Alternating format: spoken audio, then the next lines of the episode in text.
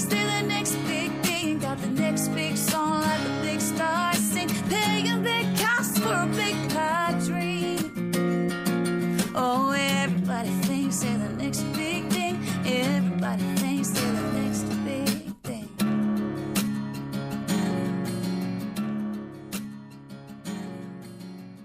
Hello, my name's Nick Reinberger, and welcome to day four of five days in Nashville.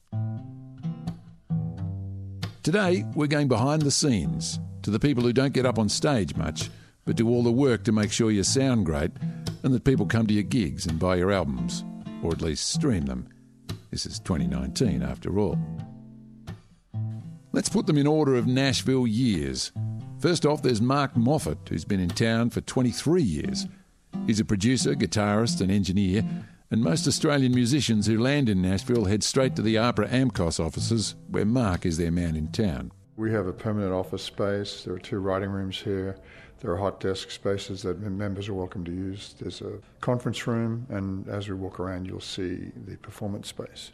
Tell me how you help someone lobbing up in Nashville for the first time. The primary one is that APRA members can designate their US collection to one of the three US agencies, BMI, ASCAP, or SESAC. And I can certainly help members get meetings there and also decide which one would be best for them. So this is the royalties from any sales of the music they create, is that right? Yeah, plus just stop people getting ripped off because the town's full of people who tell you they love what you do and take your money. you know, well, it is.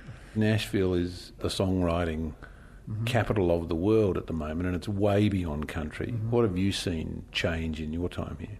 Well, it is. It's always been a songwriting city. I think the most important change. It's become a resource centre. It's a city that's within 500 miles of 65% of the population centres, which is why the touring industry is based here. The thing that I've seen grow more than anything is what I call van and trailer bands, which is young indie bands from all over the US moving here. They buy a 15 seater van used in a little white trailer, rent a house together. They're in this amazing creative community and they can hub out. It's self booking, gig swapping. And if that suits anyone, it suits Australian bands. The change in the, the gatekeeping system was always the country music industry.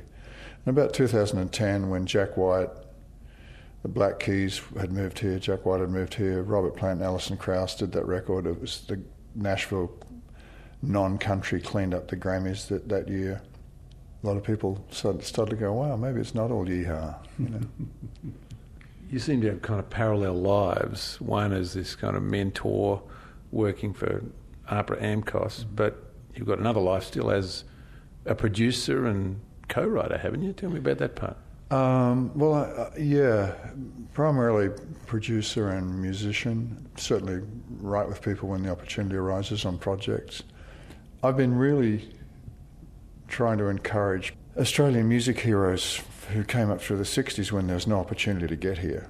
And there are people of their age having marvellous careers here, like John Hiatt, Emmylou Harris, John Prine. Just pointing that, that out to people and, and getting to make records for people like Brian Cadd and Richard Clapton. That's been something that I've focused on. So that's the parallel universe right now. I think we're seeing that probably best expressed in, say, the late career of Russell Morris, mm-hmm. who's gone in that blues direction. Yeah. Well, he's a good example. I think the thing that he came over and played, and he was accepted to do a showcase at Americana Fest a couple of years ago. I've worked long and hard with that organisation. This is the Americana Association. Americana Music Association. I find it fascinating that Russell fits into a category called Americana. How do you define that? What is it as distinct from country? Well, it's not a cultural invasion to start with. The definition would be contemporary music that draws upon any form of American roots music, left to right. So blues, country, bluegrass, Folk. folk, all of that, Yes. which all had its epicenter here, really. It's the 20th anniversary of the organisation. I'm- I'm the board president this year for the third time, which is weird because I talk like this. But it started out as alt country when Emmylou was, or uh, using her figuratively, but artists of that um, era were getting older and country radio was getting more pop as a chart. And then Robert Plant came along and embraced it. Levon Helm, especially, uh, was a great champion, and once he got involved, I think that drew a lot of attention. People like T-Bone Burnett, certainly who are you know flagship artists and producers in the American culture, and I think it drew a lot of attention to it. But it's really more of a home than a genre. That's why it's so diverse, and it stands apart from commercial country because that's pretty much about hit singles, and the Americana umbrella is more about building people's careers.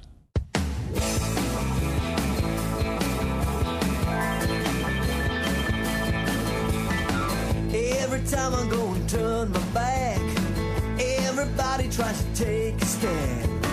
They're wasting time with it to talk trash. It's alright, it's alright, I don't mind. Now let's meet Rick Caballo. That's a bit of his music, but he doesn't really do the rock and roll star thing anymore.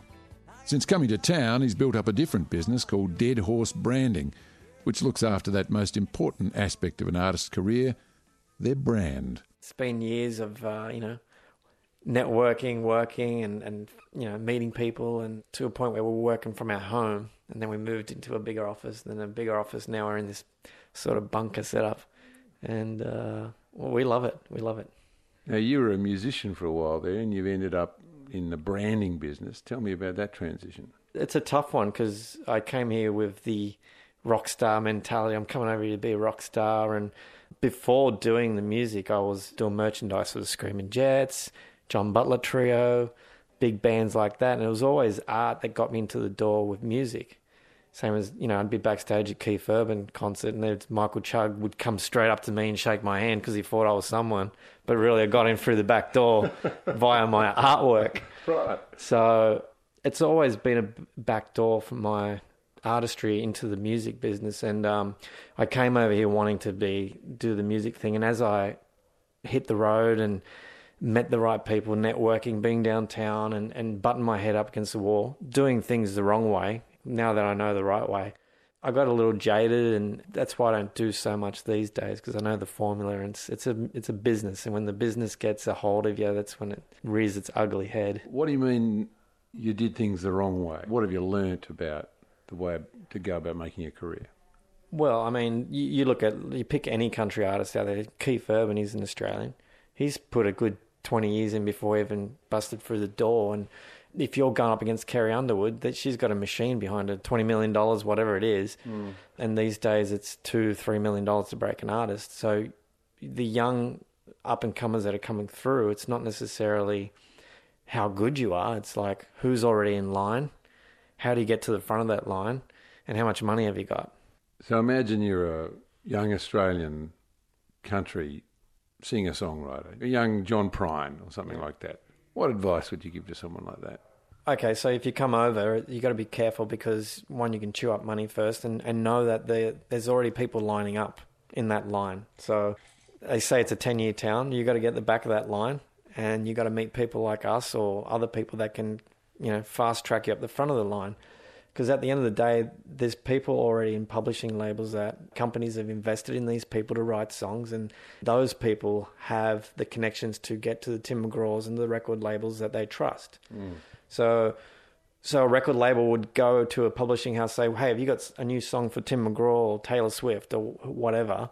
And they say, "Sure, here's a song, here's a song," and it, and it goes like that.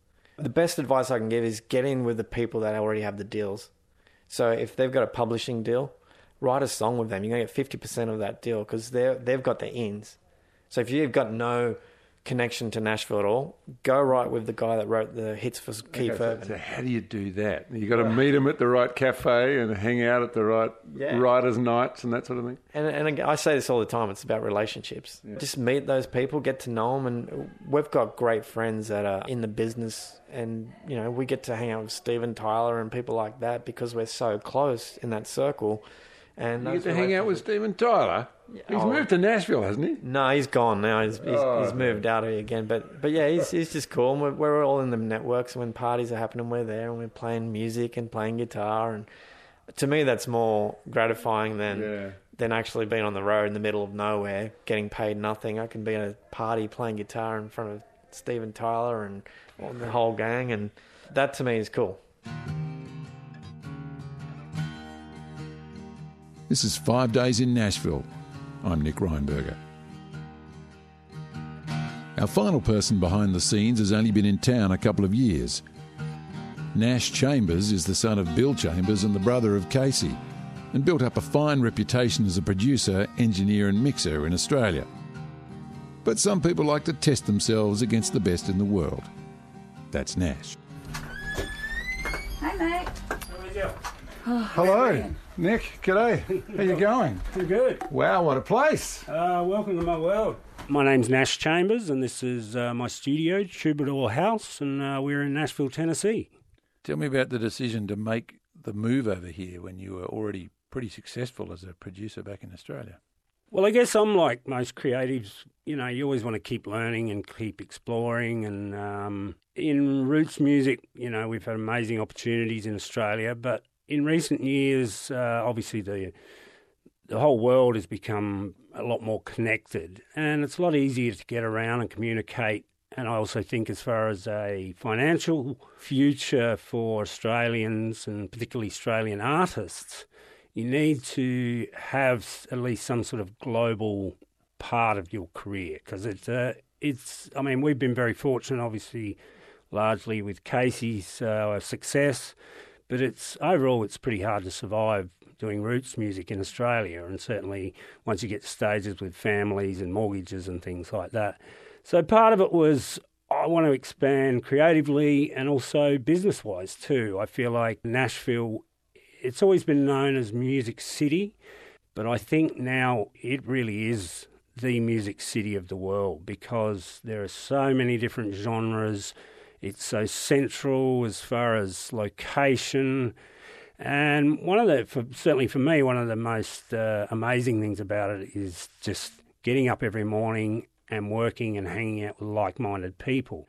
People that you relate to, that you can write with, that you can work with, uh, play with, record with. And it depends what you're doing. From my world, largely in management and production and recording, it's great because I need to be at a, a location where there is a lot of opportunities. Um, whereas an artist can live somewhere else and still travel, and most of the time when touring, they travel anyway. So it depends what you're doing. But as far as resources and a central location, of music, there really is nowhere else like it on the planet. So tell me about making the move. You've not only brought over some serious equipment with you, you've got a family and got little kids.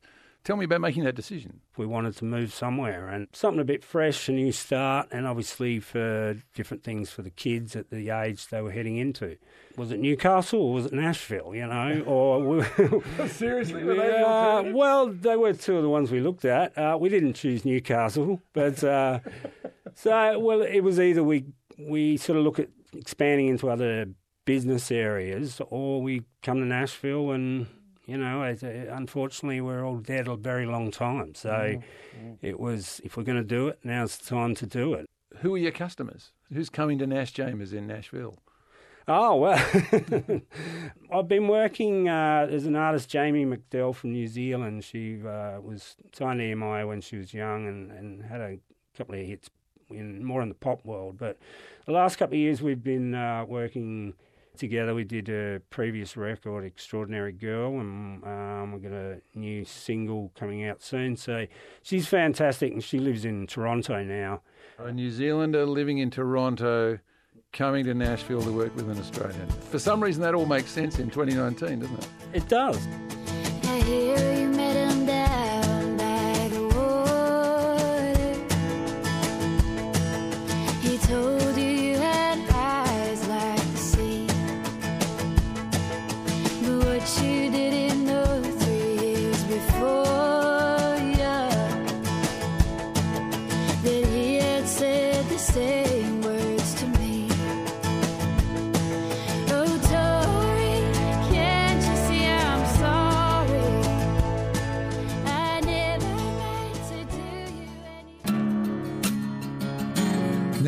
on five days in Nashville, you'll meet the two most successful Australians on Music Row and you'll find out how songwriters actually get paid.